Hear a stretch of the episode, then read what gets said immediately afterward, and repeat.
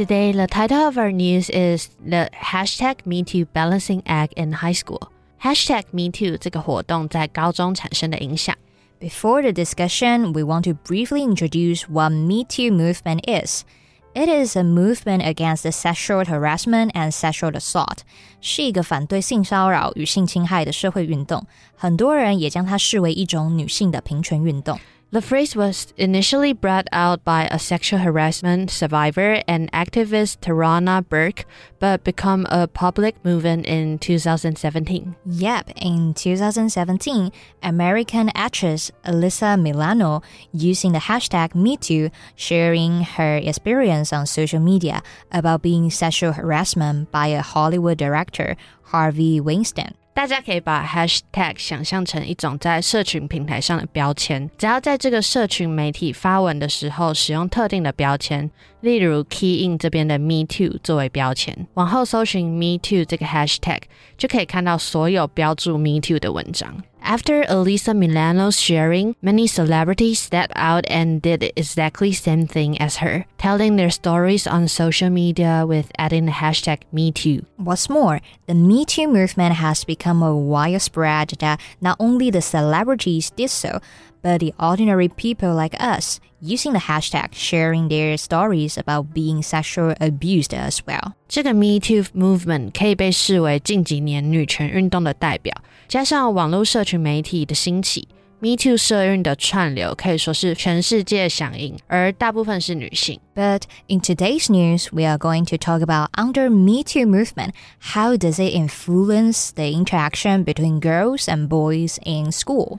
According to the news, last year, 2019, one private all boys high school in Baltimore co hosted an event with an all girls high school. They discussed the hashtag MeToo movement and sexual assault against girls. In this activity, girls share their own stories about assault and unwanted attention of their bodies as a way of giving boys greater insight into their experiences, and they were also talking a lot about how guys abuse their privilege and power. So far, it sounds like they were establishing an effective communication, like girls share their feelings to that boys understand.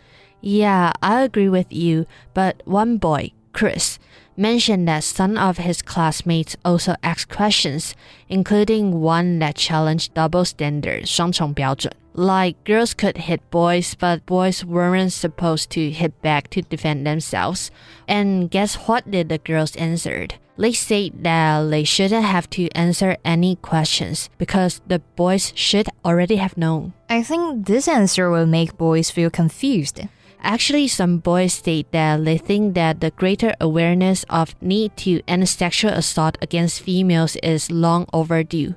有些男同学会觉得，其实社会早就该正视对女性性暴力的事情。 Some boys and young men say that they feel their voice have been silenced in conversations around gender and they struggle to navigate damaging perceptions about masculinity, particularly in the realm of dating. And many boys have talked about the confusing messages they are sent when it comes to expressing their romantic interest in a girl. On one hand, boys are finally learning about the necessity of consent.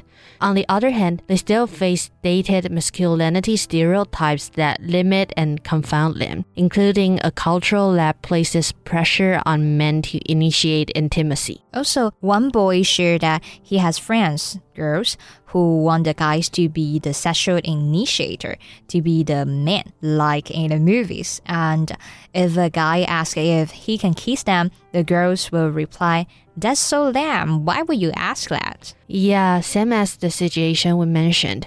It is the conflict between respect and our stereotypes. Yeah, I think both girls and boys need to reconsider to readdress their thoughts on this issue. Both male and female should know that the necessity of consent is important when it comes to intimate interaction. But at the same time, both of them need to tell the other side their thoughts and let go some rigid stereotype. I think it might not be fair to put all the blames on the girls in the news. We just mentioned that it is a kind of social stereotype, and the girls may not notice that they have this kind of paradox about these gender issues. That's right. I think you've got a point there. I hope the teachers in that event did lead the teenagers to think over the issues and all these cognition conflicts over gender equalities. Yeah, by the way, Kathy, speaking of stereotype, do you think it is boys' duty to take the initiate in a relationship? I mean, in conscious or subconscious are both fine. I don't think so. I think boys and girls both can be the one who take the initiate in the relationship. We shouldn't consider it as a boy's duty only. 但我们会有这些观念，或是我们对世界的认识，的确是在社会既有的框架下被形塑的，所以才可能会有这样的认知。如果女生同时会希望要男女平等，却又希望男生阳刚主动，这中间其实蛮矛盾，而且会让人困惑。Yeah, so I think let go some old thoughts are quite important. Once we let go the expectations of boys must be masculine, I think that is the first step of making both boys and girls more equal. Yeah, and in the news, some boys say that because they felt confused and don't know what to do, so they choose to keep distance from girls. Oh, really? That's sad of hearing that. Yeah. I believe this is not a result that Me Too movement wants to have. Because of that, some people criticize that the movement maybe has gone too far. In my opinion, I won't say it has gone too far because it is a positive movement in a sense, and it does bring out the awareness of the issue. The problem is whether we have developed an understanding about the issue. With this kind of movement, people also have the chance to discuss more about those inconsistent or stereotypes existed in our society. So the problem of double standard in gender can be decreased. Right. Hope you guys have some thoughts about the issue. Yeah, I guess that's all for today. Hope you guys enjoyed it.